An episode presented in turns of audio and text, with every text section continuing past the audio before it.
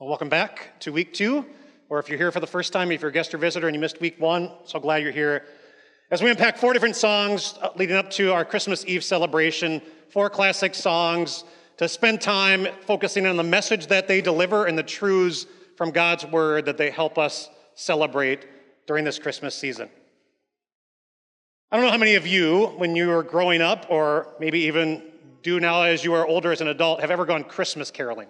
Like any Christmas carolers here, you, you've gone out with a choir or with other people and, and you, you've gone to someone's door that you know, maybe a nursing home of someone you love, and, and sang familiar songs to, to be a blessing to them. When I was growing up as a kid, my mom and dad, who were in a choir, would go Christmas caroling every year, visit members of the church are maybe shut ins or in nursing homes uh, to just bless them in their Christmas season. That music can do that. And the closer song for each and every person, every place that we visited was, We wish you a Merry Christmas. Like it was the final greeting, the final words. Almost everyone knows it. It's on almost every Christmas playlist. We wish you a Merry Christmas and a Happy New Year. Good tidings to you, to you and your kin. We wish you a Merry Christmas and a Happy New Year. And we stopped there. You know why?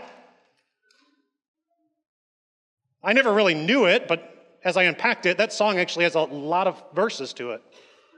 You know why we stopped at verse 2 and didn't go on to verse 3 and 4? Because those aren't so memorable and meaningful. Like there's a lot of things on your Christmas playlist that have memorable lines and a memorable refrain, and, and a lot of songs that have a good verse, but not every verse is good. You, you know what verse 3 of that familiar song is? So bring us some figgy pudding. And verse 4, we won't go until we get some. Like, if those are your friends singing that song at your door, they lack taste and they have a whole lot of rudeness. Like, you might want new friends. Like, I have no idea what figgy pudding is, but it doesn't sound good. And I'll give you something, but it won't be that. Like, not every Christmas song on your playlist has, from beginning to end, words that are meaningful and memorable and really valuable to hold on to. Some of the most famous Christmas songs of all time, you know, Mariah Carey, All I Want for Christmas Is You, is loaded with a whole lot of fluff, but one memorable line. But not today's song. Like even some Christmas songs that we sing, even ones that are in the hymnal, not every verse from beginning to end has depth and meaning and insight worth holding on to. Like Pastor Week, Pastor, last week, Pastor Bill and Pastor Mike got song one, Away in the Manger, probably the first song outside of Jesus Loves Me that most Christians memorized and learned. And I was a little bit jealous until I looked at it and looked at today's song and said, that song has a whole lot of fluff. Like the cattle are lowing, no crying the baby makes. Like, come on, mom and dad. If a baby doesn't cry after they're born, doctors are, are worried and running around. Like babies cry. And I don't know what lowing cattle do or don't do, but it, it sounds a little fluffy to me. But it's a beautiful song from beginning to end that focuses on the moment. Like it takes you to see the scene of what's central to Christmas, the birth of Jesus. But I don't necessarily think it covers the monumental. Like the monumental of all that is happening, all that is going on, all that that means for you and me from beginning to end. And that's what today's song does. Like when you add it to your playlist and that meaningful cr- cradle song that Away in the Manger is that, that touches your heart and, and sometimes fluffy is good because it's easy to hold on to because they're simple truths. Today we can add some depth, some, some 200 proof truth regarding Christmas as we add our song to the playlist. In order for us to understand it, to see the three verses beginning to end and all the depth that it brings, I first want to take you to the scene. The scene where, where this song was first sung and, and what inspires it. Luke chapter 2 takes us to scene 2 of that first Christmas. There were shepherds living out in the fields nearby, keeping watch over their flocks at night. See, here's the thing about Luke chapter 2. While we read through one, verses 1 through 7, we know the story, we understand the significance, but that moment and how monumental it was would have been lost on everyone else if not for what takes place next. Like those shepherds living out in the fields, keeping watch over their flock at night, weren't leaving their flocks behind to go to Bethlehem to, to shake hands and give Mary and Joseph hugs and kisses. Like those shepherds weren't running back to Bethlehem for the birth of Jesus because it wasn't their baby. They probably could have cared less. I mean, babies are born all the time. I mean, as monumental as it is for a, a wife and her husband to, to have a baby, it's not so meaningful to just about everybody else, except maybe a few close friends in your family. But God knew this was different. And God didn't want to leave the world in the dark, and so God stepped in and made sure others knew about the monumental occurrences of the moment of what had just transpired in Bethlehem. Look at the next few verses, which are probably familiar to most of you. But the angel said to them, as they were terrified, Do not be afraid, I bring you good news. I want to stop and pause there for a second. There are a whole lot of good things about Christmas, like food and family, Christmas cards, and, and the messages that we send, the lights, the decorations. You know, there are a lot of good things about Christmas. There are a lot of good things that happen and will happen this Christmas that will be memorable to you. But I need you to hear this. It will not be so monumental as what transpired that first Christmas night. The good things of, of our Christmases pale in comparison to the good news of that Christmas. We might call it great news. Here's the news. Today, just a few moments ago, today, shepherds in the field, you may not have known it, today in the town of David, a Savior has been born to you. He's the Messiah, the Lord. A baby was born, but not any ordinary baby. A baby has been born who is different than the, the ones maybe you've been blessed with. There's a baby that's been born in Bethlehem today, and he is a Savior, your Savior, the Savior, the Messiah, the promised one, the Lord, God Himself. Like the words the angel used were intentional to highlight a very important truth Who is Jesus? Sunday, a great company, of the heavenly host, appeared with the angel, praising God and saying, Glory to God in the highest heaven, and on earth peace to those on whom his favor rests.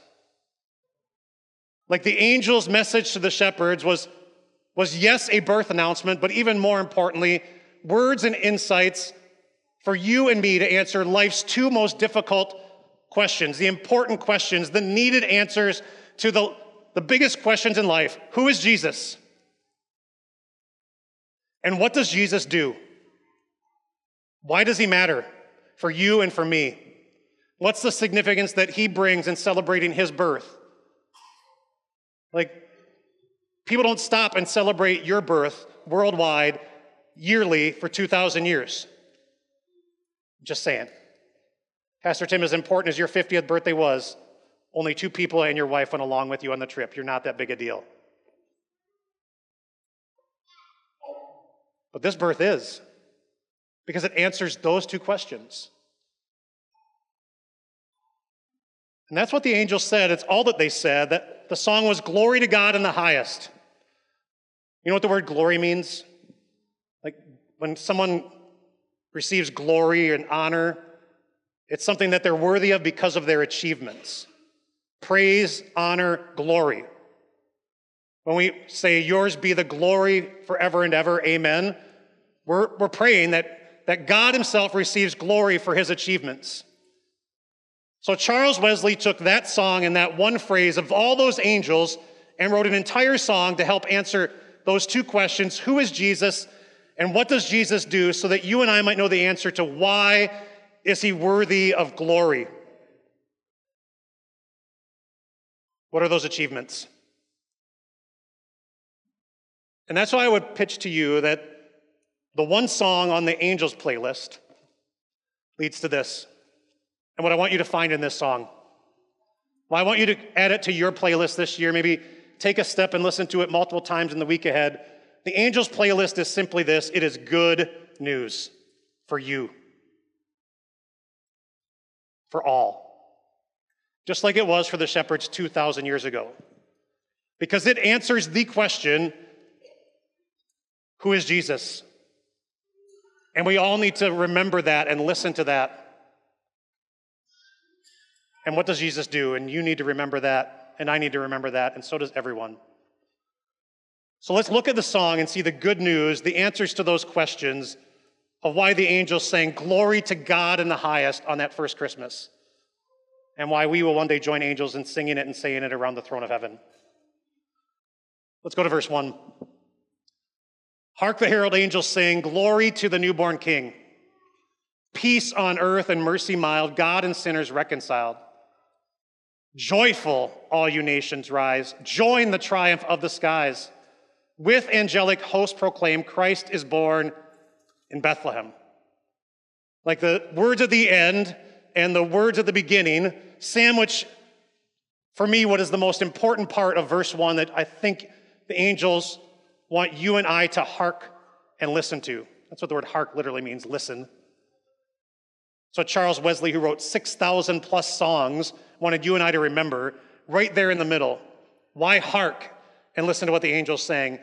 Why is it possible to be joyful, to join the triumph, to proclaim this? Why would one do that? Because of who Jesus is and what Jesus does. Peace on earth and mercy mild. God and sinners reconciled. In order for something to be reconciled, it first has to be broken. And almost always, reconciliation involves relationships. Like a broken relationship needs reconciliation.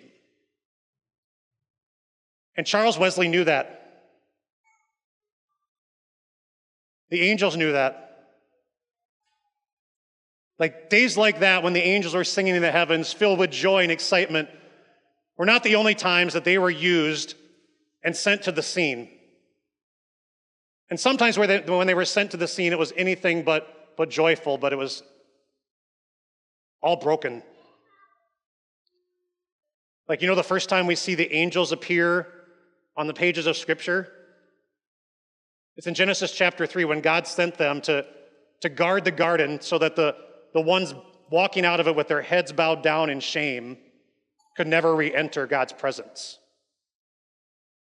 Like the angels knew the brokenness that sin brought. The angels were oftentimes messengers of God sent to God's people to call them out on the carpet for their brokenness. Repent, turn, woe. But that's not the message the angels sang that night. Peace on earth. A Savior has been born. Like the brokenness of Adam and Eve and the sin that all of us inherit from them, the brokenness that you have that causes you to rebel against God, shake your fist at God, at times make yourself God in your world, disobey God, the, the brokenness of your life and relationship with God alone can be reconciled through Jesus because of who he is God. Like Jesus was no ordinary baby, Jesus is the king, the ruler of the universe. Pastor Bill last week talked about his incarnation, the beautiful little baby that, that he was, but, but remember who he is. That's monumental. That makes him different than any other baby who has ever been born and what Jesus does is reconciles you with God. He needed to be God because God alone could be perfect, born into this world without sin and live a perfect life that was demanded by God. He needed to be perfect, but as God, he also needed to pay the price that you and I couldn't pay and endure literally what Isaiah talked about before. Your sins have God, caused God to turn his face from you, is exactly what God the Father did to his son on Good Friday when he forsook him. Jesus had to be forsaken. He had to be born. He had to live a perfect life. And he had to breathe his last breath so that you and I might be reconciled with God, that sinners could have their sins taken away, their guilt removed, their shame removed, and spend eternity in the presence of God. You see, the angels, when Adam and Eve sinned, blocked off access to God in the garden. But they knew Jesus' birth was all about restoring our relationship so that we would have access to the throne of God for eternity. And so the angels sang, Glory. Glory because of that achievement that they knew would happen. Which is why that flows nicely into verse 2. Verse 2 gets more into the who Jesus is as opposed to what does Jesus do. Christ by highest heaven adore is why the angels were singing, Christ the everlasting Lord. Late in time, behold him come, offspring of a virgin's womb. Veiled in flesh, the Godhead see, hail the incarnate deity, pleased as man with man to dwell, Jesus our Emmanuel. Now, I left you space in your notes, or you can circle this because uh, the words are in there as well. But Charles Wesley wanted to make sure you understood the 200 proof doctrines and truths about who Jesus is. Like the Bible is filled with them, the passages reinforce them, but they are so vital and important, they're game changing. C.S. Lewis wrote it this way in one of his books. He said, Jesus has made lots of claims about who he is. And so he's either Lord, as he says, he's a lunatic who's out of his mind, or he's a bald faced liar. Jesus made claim after claim after claim about his lordship, but one of the things the angels made sure of, one of the things God the Father made sure of at different times during his life, one of the things that the Old Testament and New Testament allow us to do, what the angels were doing that night, singing, A Savior has been come, glory to God in the highest, this wasn't the shepherds making this up. This wasn't Jesus making the claim. It was God Himself sending His messengers to make sure they would know who Jesus is. Everlasting Lord. He was there at the beginning and will be there at the end. He is a part of the Godhead, the Trinity Father, Son, and Holy Spirit. He is the incarnate God Himself. He's Emmanuel. Like Charles Wesley knew the vital importance for our faith rested in the fact of who Jesus is, not just any other baby, not just a great teacher, not just someone who pulled off a few great, amazing miracles by chance. No, he is God. God, from beginning to end of time, God. And you and I need God. Like without Jesus, we have no hope. Like, you can get a lot of great gifts at Christmas, but they're not going to last all that long. The list might be filled with amazing things, but next year the list will be filled by more amazing things. But if Jesus isn't a part of your Christmas celebration, if you don't listen to these words, hold on to these words, understand the life changing news, the good news that this is, you're missing out on what can make Christmas great. Who is Jesus? He's the Lord of heaven and earth. He's your God. He's my God. He's your Savior. He is my Savior. He's the only way we can have access to eternity. Which is why verse 3 is perhaps my favorite verse of the whole song. Like, and sometimes when you sing a, a familiar Christmas song, you know verse one and you had to memorize it as a kid, and, and maybe you dabbled in verse two, but you get to verse three and you, you start to do the watermelon, watermelon. You sing with your lips as a kid in the program, but you didn't really know the words because you didn't memorize it. Like, don't overlook the last verse. It's why I wanted you to hear from beginning to end. This song is so chock full of great, good news. Hail the heaven born Prince of Peace. Hail, praise the Son of Righteousness light and life to all he brings, risen with healing in his wings. Mild he lays his glory by, born that man no more may die, born to raise the sons of earth, born to give them second birth. We would do well to, to hark what the herald angels sing, to listen to those words. Just look at all the things about what Jesus does that you find in verse 3. Like Jesus brings peace. Jesus is the Son of righteousness. He makes us right with God. He takes away our, our sin and our guilt, and God sees us as holy and pure. He brings light and life. He shows the way to heaven. He makes the path possible. He's given you new life because He rose to life, risen with healing in His wings. He's able to heal you spiritually, to, to heal your soul from all of its sins.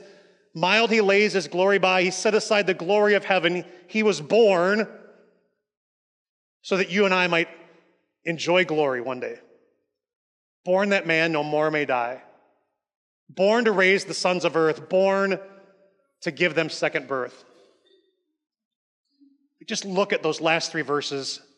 Do you understand how important it is here to hear those three verses? To listen to those truths about what make Christmas monumental.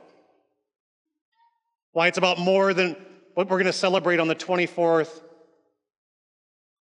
Because there will come a day when either you or someone you love faces death. And those days are not Christmas Day celebration joys. Again, when you face death, you need to remember what Jesus came to do for you. He came to live so that he could die, so that you and I would never die. Jesus said, I'm the resurrection and the life. Whoever lives and believes in me will never die. Like if you ever sit in here in, in the front row of a funeral service of a loved one of yours, I pray that you are comforted in the truth that the one who came came so that the person you love, that you know, while they, their life here on earth ended, they did not die. They only crossed over from life to life, and that is not possible without Jesus Christ. He was born so that you would never die. He died so that you would live forever. He died so that one day you would rise victorious and have a glorious body like his. The angels sang glory to God in the highest because they knew it meant for you and for me a glorious eternity with God, which is only possible because of God. Hark. Charles Wesley wrote, Listen to what the angels sing. But the angel's message was, It is good news because the one born, this Christmas celebration is all about who Jesus is God Himself in human flesh to reconcile you with God, to make a way for you to be with God. So sing glory to the newborn King.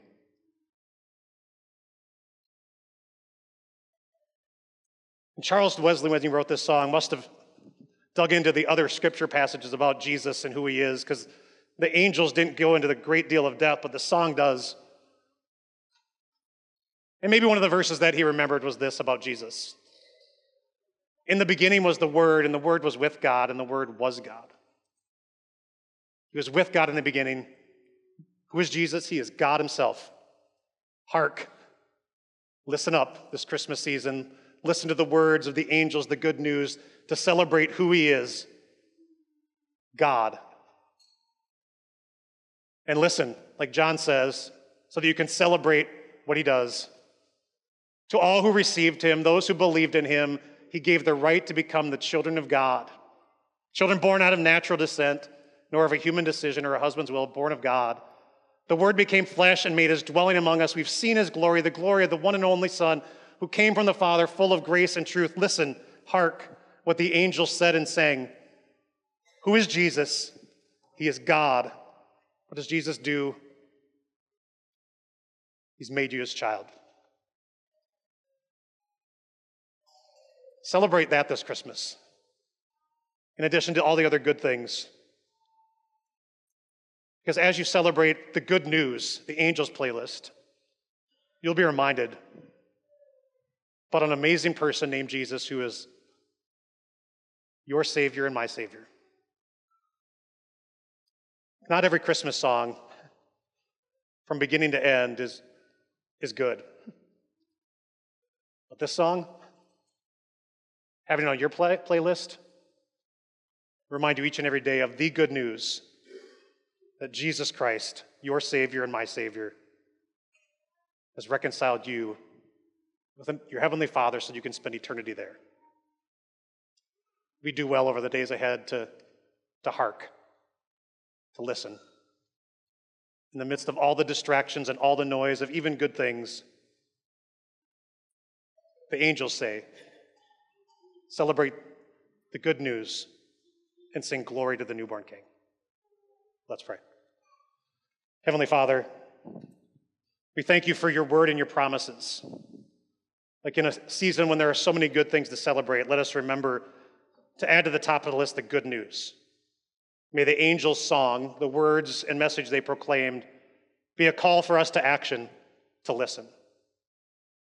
Lord, give us courage and strength to, to pause in this season to do just that. To maybe read through Luke chapter 2 each and every day, to listen to who you are and what you do. Lord, take it, give us the opportunities to listen and add to our playlist a new song that's so chock full of truths that can bless our lives, that can remind us of what you came to do and all that it means for us, eternity with you. Lord, we pray that you continue to bless our Christmas season in the days and week, weeks ahead.